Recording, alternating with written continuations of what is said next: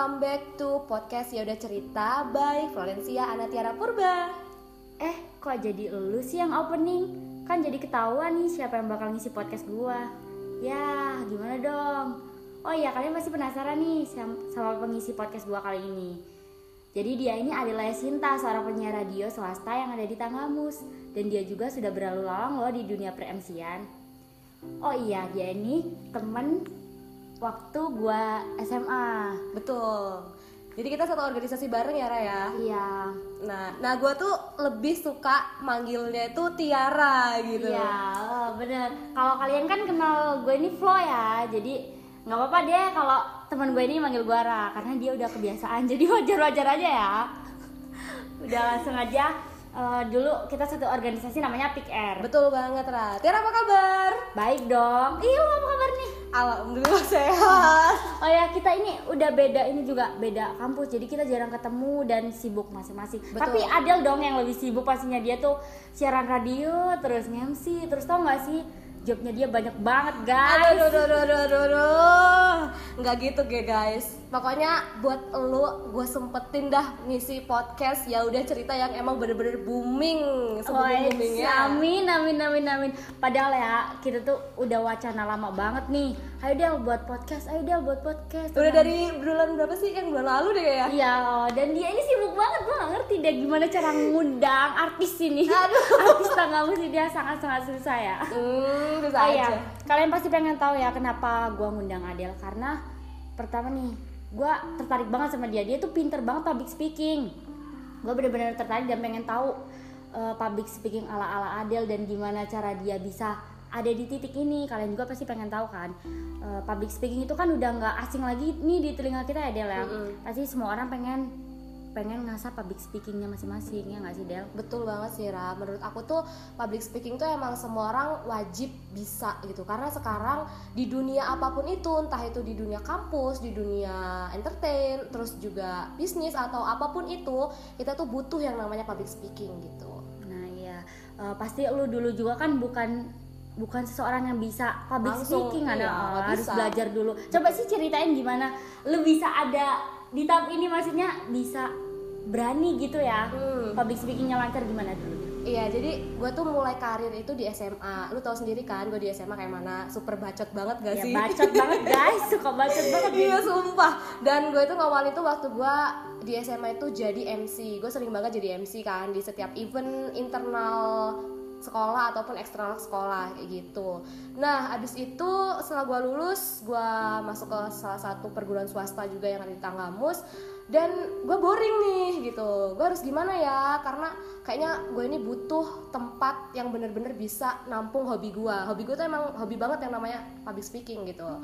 Eits ada pembukaan radio nih dan juga rekrutmen announcernya. Akhirnya gue coba masuk sana dan gue waktu pertama mula-mula masuk radio itu kayak bener-bener masih baca skrip dong bener-bener baca skrip dan dari situ gue juga belajar dikasih tahu sama manajer gue tentang tata cara jadi announcer tuh gimana yang baik dan benar gitu Nah sekarang gue pengen tahu nih gimana cara lu kalau opening radio sama closing deh. Gimana? Coba Boleh. coba coba boleh. boleh ya nih gue contohin kalau gue lagi opening di radio. Karena gue tuh ngisi di program acara dangdut. Dan penyiar di Tanggamus itu yang dangdut belum ada. Alhasil gue adalah penyiar pertama dangdut di Tanggamus gitu kan? Kalau pop sama kenangan kayaknya udah banyak deh penyiar-penyiar di Tanggamus yang bisa gitu. Alhasil gue nyoba di dangdut.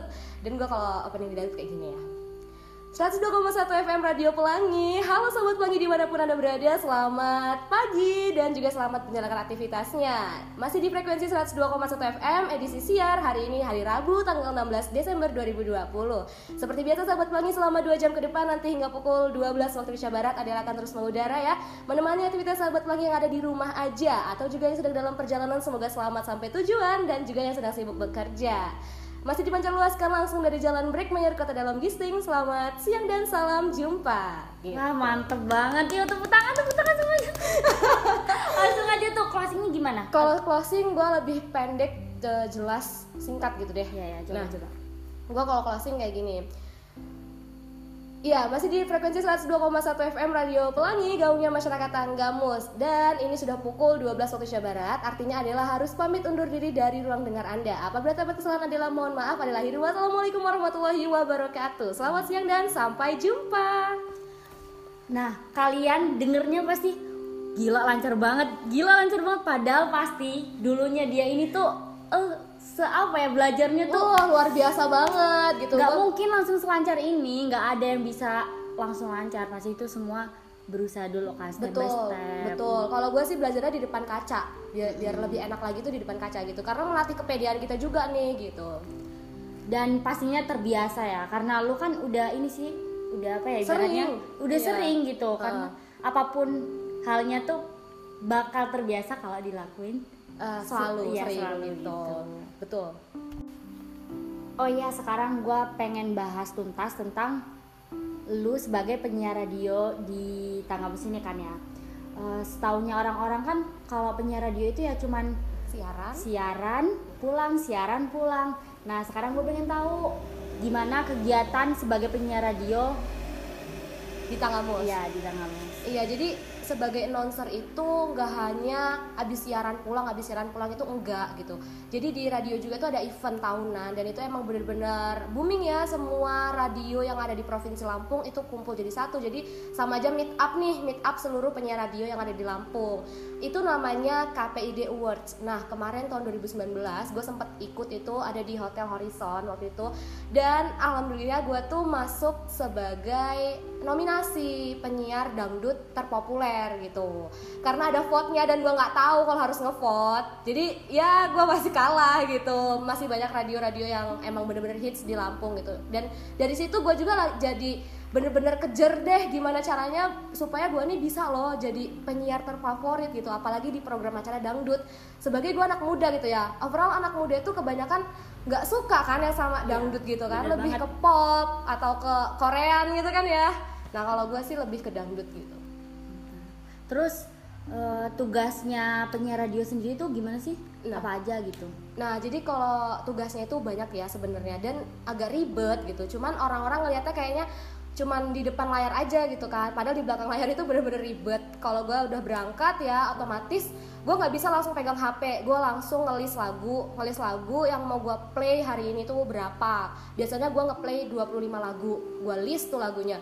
Dan untuk orang-orang yang request dan nggak ada masuk ke playlist hari itu, jadi gue nggak bisa puterin gitu, bener-bener nggak bisa puterin. Nextnya gue puterin di hari berikutnya gitu, dan mereka wajib banget pantengin gitu, biar mereka tuh tetap pantengin radio kita gitu kan. Abis itu kalau gue udah ngelis lagu, gue ngelis iklan, abis ngelis iklan nanti gue masukin jingle, jingle-jingle yang ada di radio, peralihan acara gitu kan. Abis itu gue FO nih, FO itu voice over, voice over di radio itu ada enam kali dalam satu siaran. Satu siaran itu dua jam. Jadi dua jam itu dalam dua jam kita itu FO voice open oh, oh, voice overnya itu selama delapan kali gitu. Jadi abis lagu iklan masuk masuk ngomong. Lagu iklan masuk ngomong sampai akhir gitu. Ini bener-bener lu sendiri yang megang itu semua Iya, karena biasanya ya kalau di radio-radio lain tuh ya ada sendiri sih teknisi yang apa ma- masukin lagunya, gedein lagunya, semuanya backsoundnya udah ada sendiri. Kita tinggal ngomong. Tapi kalau di radio gua semuanya dilakukan sendiri, mulai dari eh, volumenya, terus juga salonnya yang ada di bawah, radionya gimana gitu kan, pemancarnya aktif apa enggak, streaming atau enggak gitu. Karena radio gua juga itu ada aplikasinya, ada live streaming juga di Facebook, ada juga di radio biasa gitu. gila sih mantep ya tapi nih ya gua mau nanya menurut gua sendiri nih ya. Mm-mm. eh, radio itu kan udah apa sih bukan di generasi kita gitu ibaratnya. Lebih banyak kan orang yang berkarya di YouTube terus yang mukanya kelihatan gitu ya. Sedangkan radio itu kan cuma suaranya doang. Iya. nah apa motivasi lu pengen jadi penyiar radio tuh apa loh? Padahal eh, lu tahu ya belum tentu semua orang bisa nerima itu. Apa motivasi lo Iya, ini pertanyaan yang menurut gua bener-bener dah ya. gua nggak nyinggung apa pun ya Ih, mungkin nada Iya. gua nada gua agak sedikit ngegas maaf ya tapi gua emang pengen tahu kenapa seorang penyiar radio itu termotivasi banget pengen jadi Announcer itu tadi ya? Iya, jadi gua tuh lebih suka ngomong tapi nggak kelihatan mukanya Hmm. gitu. Kecuali kalau memang bener-bener kalau gue jadi MC gitu. Tapi kalau misalkan di radio karena banyak yang dengerin gitu, gue lebih suka hahihi tapi nggak kelihatan orangnya gitu. Kadang ada penelpon masuk kayak, halo mbak, gimana kabarnya? Boleh kenalan nggak gitu? Ya gue sok ngasik aja gitu. Tapi udah dari situ ya udah gitu. Karena gue nggak mau ngeliatin muka gue. Bahkan orang-orang tuh kalau ketemu gue di jalan gitu, nggak nyangka kalau gue ini seorang announcer gitu. Karena nggak kelihatan mukanya Iya, kan iya, iya, bener gitu. Nah itu buat gue jadi motivasi dan bikin apa ya, bikin mereka orang tuh kayak bertanya-tanya siapa sih announcer radio pelangi gitu kan, kayak pingin tahu gitu. Akhirnya mereka harus datang ke radio dan dan datang ke radio itu juga pasti mereka harus beli produk dong, iklan kita. oh gitu jadi ada iklannya ya Ada, kita banyak iklannya. Jadi kalau mereka mau ketemu kita ya otomatis dia harus beli iklan juga dong ke kita gitu, biar iklan kita juga ngalir. Wah, mantep. Tapi kalau di zaman kita ya, zaman milenial ini susah banget nggak sih? Masih banyak nggak sih yang nerima? Kayak ada nggak sih kayak tayangannya gitu? Berapa tayangan? Ada ada sih, nggak sih kalau di ada. radio ada ya? Ada kalau di Facebook ada tayangan ulangnya gitu. Oh. Kita juga ngakalin nih karena emang bener-bener kayaknya radio itu dengerin bapak-bapak, ibu-ibu yang udah tua-tua gitu kan ya, yang udah berumah tangga gitu atau mbah-mbah, kakek-kakek, Iya. nenek-nenek gitu kan. Alhasil kita itu ada aplikasi. Jadi kita buat aplikasi Radio Pelangi dan itu bisa diinstal sama temen-temen. Ada di Play Store, ada juga di bio Instagram gua. Jadi kalau misalkan mau pada install bisa di situ gitu. Jadi anak-anak milenial, zilenial, terus juga generasi alpha nih bisa banget dengerin radio itu mulai dari Facebook ada, radio biasa ada, di HP pun kalian bisa meskipun kalian ada di Bandar Lampung gitu. Nah gitu guys, jadi kalian di mana pun kalian berada kalian bisa dengerin radio pelangi gitu Betul. ya. Betul. Dan buat aku eh, saran buat kalian ya, ayo dengerin lagi nih radio-radio yang ada di seputaran rumah kalian gitu, yang ada di Tanggamus dengerin radio gua, yang ada di Pringsewu, Bandar Lampung dan sebagainya gitu. Pokoknya jangan hilangkan radio karena dulu itu yang pertama kali nyebarkan informasi itu dari radio loh gitu. Iya kita jadi nggak boleh lupa diri lah ibaratnya ya. Nah itu dia kita generasi zilenial yang harus memang bisa-bisa bener-bener bisa mewarisi gitu.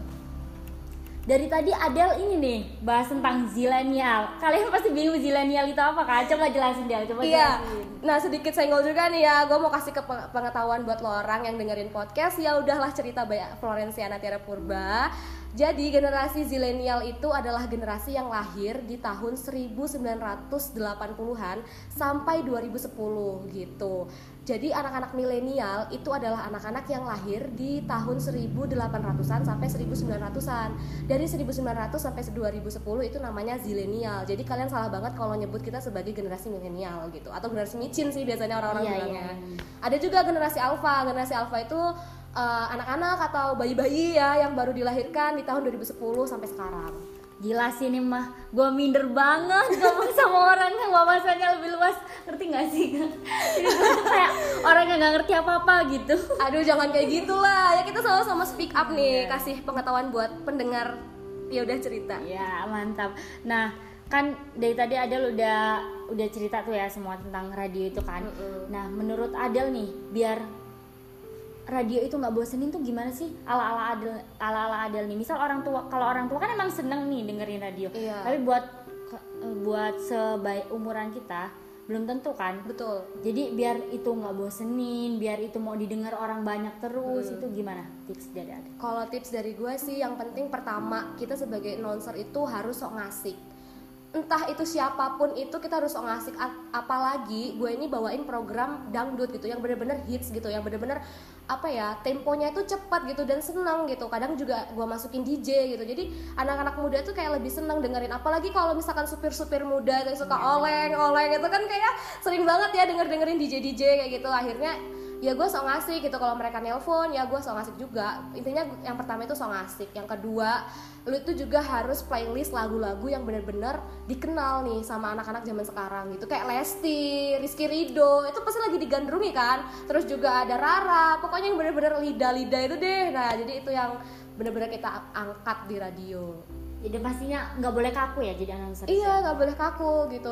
Kita berusaha welcome dia sama orang lain. Kita bener-bener bisa hahihi di depan mereka. Padahal di belakang kita ada entah itu diterima orang atau enggak yang penting kita berusaha nyenengin mereka. Iya, betul banget gitu. Kadang juga gue bagiin tips dan trik gitu di hari itu. Misalkan hari Jumat nih. Jumat itu Jumat berkah loh. Jadi apa pun yang kalian lakukan pasti berpahala gitu. Jadi bener-bener kasih apa ya buat mereka tuh materi-materi baru gitu. Gue senggol juga nih yang ada di seputaran kota Agung. Semuanya sumber lah gue senggol semua pokoknya gila. Gue nyampe pening nyampe bingung mau bahas apa lagi guys. Nah waktu itu ya nih gue sekalian cerita nih. Waktu itu ada orang pom ya. Jadi di pom itu ada yang dengerin radio gitu. Alhasil dia nelpon dong waktu dia di pom. Saya lagi di pom nih mbak. Bisa ketemu nggak? Ya gimana gitu kan? Gue ketemu gue lagi siaran dia ngajak ketemu gitu kan.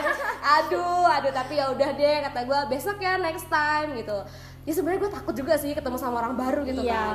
bener. tapi ya gimana lah ya itu pendengar gua gitu. Dan mereka dia itu sering banget ternyata dengerin gua. Dan selalu stay tune itu di radio mulai dari jam 10 sampai jam 12 gila fans itu cowok. Iya fans.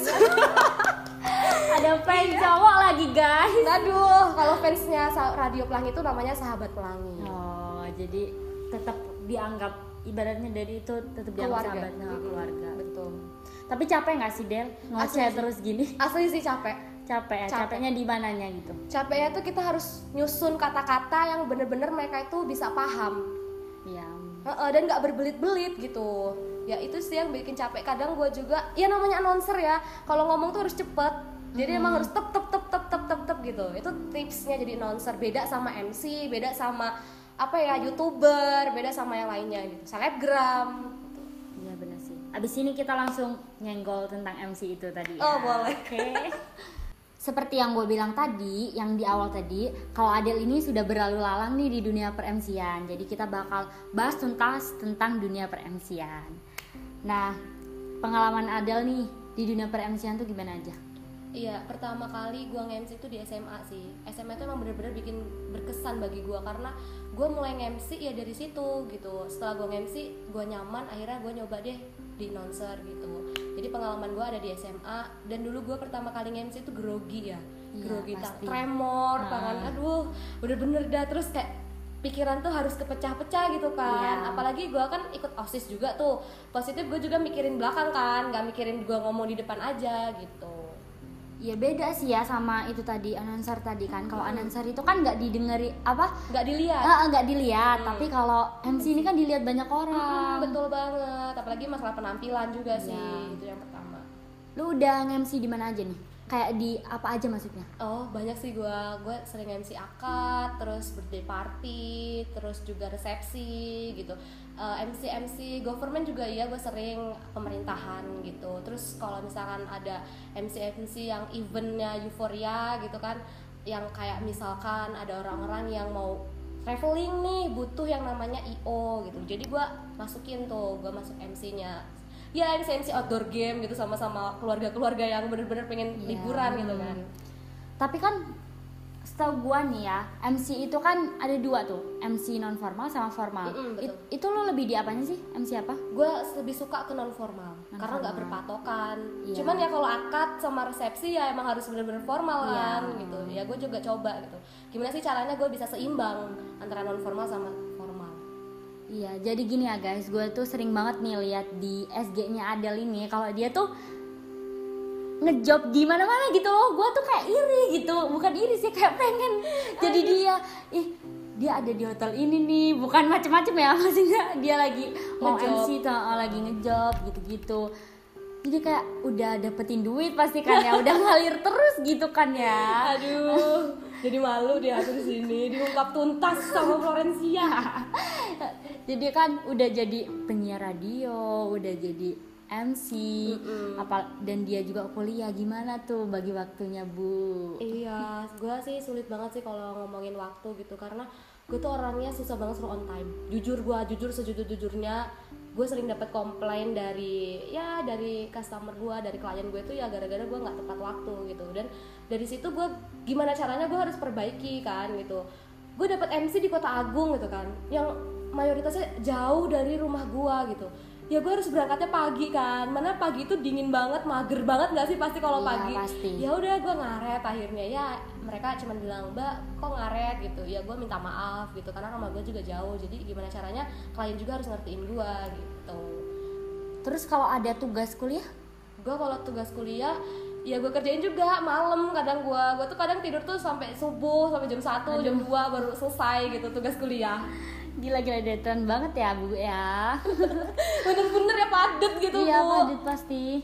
Tapi kan uangnya ngalir. Jadi Iya. kayak ya udah capeknya kebayar gitu. Iya itu ya dia kan? sih. Gue juga mau cerita nih ya. Gue pernah dapat MC yang bener-bener jauh di ujungnya Tanggamus tuh. Di Ulu Belu. Kalau kalian orang yang dengerin podcastnya Tiara ini tahu daerah Ulu Belu. Gue nge-MC di bagian ujung coba. Dan itu rasanya perjalanannya tuh udah sama aja dari Tanggamus ke Kerui tahu gak sih? Iya, Ke dan Kerui. jalannya nggak main-main jalannya. Uh, luar biasa banget gitu 8 jam gua sampai sana Gila. bayangin itu paginya gua ada acara di Semaka waktu itu ada banjir di Semaka terus gua sorenya langsung dijemput klien buat nge-MC besoknya di Ulu Belu akhirnya gua nginep di rumah klien gua gitu itu yang bikin gua pengalaman sih ketemu sama orang baru gitu dan mayoritas orang-orang sana itu adatnya Sunda jadi aing-aing Hmm, jadi beradaptasi lagi kan Oh, pasti. gitu. Terus gue suruh nge-MC resepsi yang ada adatnya gitu kan. Kalau untuk adat, gue sih no banget ya. Gue takut salah. Iya pasti takut nah, gue takut salah kalau misalkan gue nge-MC Jawa, terus gue takut salah dalam bahasa malah jadinya panjang Iya, kan, ribet panjang gitu. pasti. Heeh, akhirnya gue coba untuk yang nasional aja deh. Kalau emang lu mau resepsi, gue nge-MC bagian yang kayak lempar bunga gitu terus kayak euforia sama bridesmaid-nya biasanya kan ada ya bridesmaid-nya iya. jadi gue euforia sama mereka mereka itu gitu. kalau akad otomatis kan formal tuh sakral jadi emang bener-bener bahasanya ketata Nah itu tadi yang lu bilang tadi takut salah. Setiap orang kan pasti ngerasain pertamanya takut salah. Dan pertama lu nge-MC itu gimana sih tips lu biar lu nggak ngerasa takut salah itu lo biar ayo gue berani gue pasti bisa gimana gitu. Iya, gue tips gue nge-MC biar nggak takut salah itu gue harus bawa partner. Jadi pertama kali gue nge-MC, gue tuh ikut WO, WO wedding organizer yang ada di Tanggamus gitu kan. Yaudah, gue mencoba sama partner gue. Sebelumnya tuh gue harus dapetin feel nih sama Iya. klien gue, eh, sama partner gue ini gitu. Ya udah, akhirnya dari situ gue mencoba. Ya udah percaya, percaya, percaya. Gitu. Akhirnya pas hari hanya jebret, ya berjalan dengan lancar. Terus ngerasa ih gue bisa ternyata iya gue bisa gitu berhasil sih? gitu kan aduh kayak Seneng banget kan ya? Hmm, banget banget banget dari situ gue langsung oh ini gua ini jiwa gua gitu jadi gua harus terusin ini gitu Tapi setahu gua nih, setahu gua lagi nih ya, lu tuh bukan di MC sama announcer doang, tapi lu ada di duta apa sih itu ya? Coba jelasin Del, coba jelasin. oh ke genre Iya. iya jadi gua juga masuk ke organisasi yang ada di kabupaten di bagian dinas sih tepatnya jadi di dinas PPP Adalduk dan KB itu ada organisasi yang namanya Genre Genre itu generasi berencana gitu. Jadi teman-teman di sini itu wajib banget berencana gitu. Kita harus tata hidup kita dari lahir kemudian jadi anak jadi remaja jadi dewasa sampai nanti jadi orang tua kakek dan nenek gitu. Semuanya harus berencana. Dari situ juga gue mencoba buat eh, bisa berpublic speaking gitu. Contohnya gue sering banget disuruh jadi narasumber nyampein materi di depan orang banyak ibu-ibu bapak-bapak gitu. Nyampein tentang KB Dan lu dan lu takut gak sih nyampein itu? Iya, takut Secara ya, gue belum pernah. Secara belum pernah gitu kan? Jadi bener-bener dah gue nyampein KB keluarga berencana. Ya udah yang masalah pil suntik ya kayak gitu kondom gue udah Ya udah biasa udah biasa Eh, gitu. Tapi kan kita juga perlu wawasan itu. Betul banget. Kadang gue kalau nggak bisa mending gue diem terus gue tanya balik gitu. Karena gue juga belum pernah yang namanya make alat kontrasepsi gitu iya, kan. bener banget. Nah, udah deh, nggak usah banyak basa-basi lagi ya. Kayaknya udah capek banget. Jadi nih ya guys, kita tuh jujur aja nih kita buat malam-malam nih. Mm-mm. Terus lagi Hujan. hujan. Jadi kayak kita nggak bisa panjang ya guys. Maaf banget. Jadi langsung aja ke tips public speaking. Iya. Jadi menurut gue ya Ra, public speaking itu penting banget dan tipsnya itu yang pertama lu itu harus bisa yang namanya spontan. Jadi kalau ngomong tuh nggak harus eh, apa ya nggak harus banyak mikir jadi harus bisa spontan dan pastinya lu itu harus buat poin-poin materi yang mau disampaikan itu apa gitu. Emang kita harus berpikir spontan tapi kita juga harus tahu nih materi atau poin yang mau kita sampaikan itu apa gitu. Interaksi dengan audiens juga itu penting. Terus sisipkan humor ya.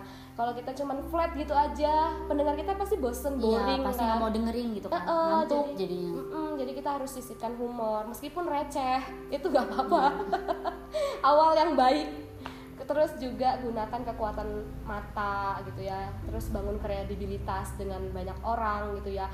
Kalau lu bisa kenal sama banyak orang itu semakin dipermudah jalan lu. Iya, jujur aja banget. nih betul banget. Karena eh, dari orang lain itu kita bisa dapat job loh. Dari orang lain itu kita dapat ilmu loh. Dari apa yang orang lain sampaikan ke kita kita tangkap bisa kita terapkan ke kehidupan kita sehari-hari gitu terus juga mix dengan pesan gitu. Jadi apa pun yang kita omongin itu ada pesannya yang eh, tersirat gitu. Intonasinya juga harus yang beda. Kalau misalkan jadi announcer tuh kayak mana jadi MC itu kayak mana ngomong sama temen tuh kayak mana gitu.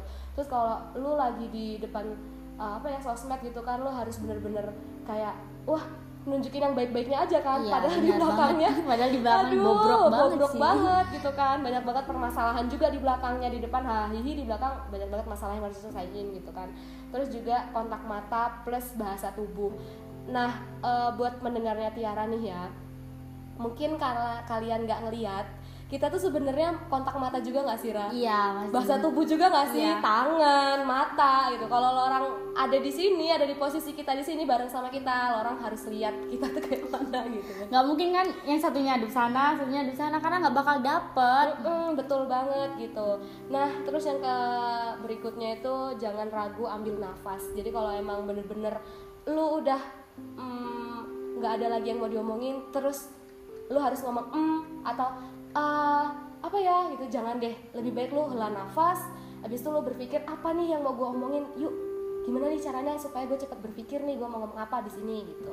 Terus juga be interesting ya jadi jangan minder gitu. Kadang orang-orang insecure juga Iya, kan benar ngelihat banget. orang lain yang bisa pinter banget public speaking. Gue juga kadang sering banget yang namanya insecure gitu. Bagi kalau gue udah ngeliat sosmed sosmed gitu kan banyak banget orang-orang di yang di luaran sana yang lebih lebih apa ya lebih jago dari gue gitu. Gue tuh ada satu eh, selebgram yang gue ikutin dan itu bener-bener apa ya acuan banget bagi gue itu ada Ikram Fakro. Ikram A- Ikram Akro atau Ikram Fakro ya? Gue lupa pokoknya. Itu bener-bener itu dia udah announcer, youtuber, iklannya juga udah banyak, endorse juga udah banyak. Itu bener-bener jadi motivasi gue biar bisa kayak dia gitu. Dia juga sering jalan-jalan ke Tanggamus kok. Terus eh, kalau kita mau ngomong tuh pasti harus ada persiapan gitu. Misalkan nih lu di booking MC gitu udah dari jauh-jauh hari kan berarti lu harus siapin nih eh, teks MC-nya gitu. MC apa dulu? MC government atau MC apa gitu. Kalau di hotel kan biasanya MC MC seminar nasional gitu ya ala Iya, anak iya. mahasiswa gitu kan. Terus eh, banyakin juga jam terbangnya. Itu sih yang paling penting menurut gue itu banyakin jam terbangnya supaya lu tuh lebih percaya diri lagi gitu. Itu aja tips dari gue Nah sekarang coba sih lu closing statement buat pendengar podcast ya udah cerita ini biar mereka tuh termotivasi gitu tentang public speaking. Iya, jadi closing statement buat pendengarnya podcast ya udah cerita by Forensiana Tiara Purba yang booming banget. Amin. Amin. Gitu kan. Nah, em, jadikan kemampuan berbicaramu lebih dari berbicara gitu. Jadi kalau misalkan dari kemampuan berbicaramu kamu bisa menghasilkan gitu, kenapa enggak gitu? Jangan juga malu, jangan merasa insecure gitu. Kalau kalian belum coba, kalian tuh belum bisa ngerasain gitu. Memang harus benar-benar dirasain. Nah, eh, tips aku juga buat kalian yang dengerin podcast ya udah ceritanya Tiara ini eh, awali dari kalian berbicara di depan kaca gitu itu hanya kalian dengan kalian kan gitu. Jadi lebih enak gitu curhatnya gitu. Gue ngomong apa sih ini? Nyambung nggak ya kira-kira? gitu. Itu aja tips dari gue semoga bermanfaat apa yang udah gue sampein. Makasih juga nih Tiara udah undang gue buat ngisi podcastnya dia malam-malam gini gitu kan. Undang artis gitu kan. aduh artis jauh banget Masian gila ya. Makasih banget ya Adel udah nyempetin sama-sama. collab di podcast ini. Senang banget udah kedatangan announcer, MC, terus apa tadi duta duta genre Iya Duta Genre Pokoknya seneng banget Kalian Buat kalian yang pengen belajar sama Adel bisa banget loh IG-nya apa Del namanya Del? Aduh. Ini langsung. Atau enggak ya buat kalian yang pengen Pengen apa sih? ajak collab gue lagi Iya, boleh atau jadiin dia MC di acara kalian mau yang mau nikah kek, mau sunatan kek, mau apa, mau mau Tunangan atau apa, kayak kayak bisa apa. banget. Iya, pokoknya buat kalian yang mau pakai jasa gua MC gitu ya, eh, follow aja Instagram gua @adela underscore underscore MC. Gitu. Iya, jadi walaupun ada di sini masih mahasiswa, dia juga pasti sadar diri kok dia eh, nggak setinggi Yang lain. iya setinggi yang lain, tapi kita kan di sini sama-sama belajar ya Hmm. gua gua ini seumuran sama Adel tapi gue pengen banget belajar sama Adel gue termotivasi banget gue selalu bilang sama dia Del gue pengen jadi kayak lu. Ih dapet duit gitu kan dapet duit. Pasti kan- tapi kan dapet temen banyak juga gitu. Karena kita ngejob di mana dapat kenalan. Kita Iya. ngejob di mana dapat kenalan. Senang banget gitu. Iya. Dede semoga kita besok bisa collab lagi ya Del. Karena kita punya project nih. Apa tuh Del? Iya, jadi gue pingin nge-up lagi nih di podcastnya Floren gitu ya. Karena banyak banget pendengarnya, gue pingin bahas masalah toxic sih Toxic, Iya. entah itu friendship atau rela- relationship gitu. Itu masalah yang paling ini ya yang paling booming sih sekarang ini. Iya gitu. Tipsnya nanti tungguin aja ya Iya, tungguin ya. Project kita berikutnya. Bye. Dah, makasih banyak Terima kasih selamat banyak mendengarkan. pendengar ya udah cerita love you. Di mana pun kalian berada sehat-sehat terus ya. Jangan lupa pakai masker dan patuhi protokol kesehatan. Sip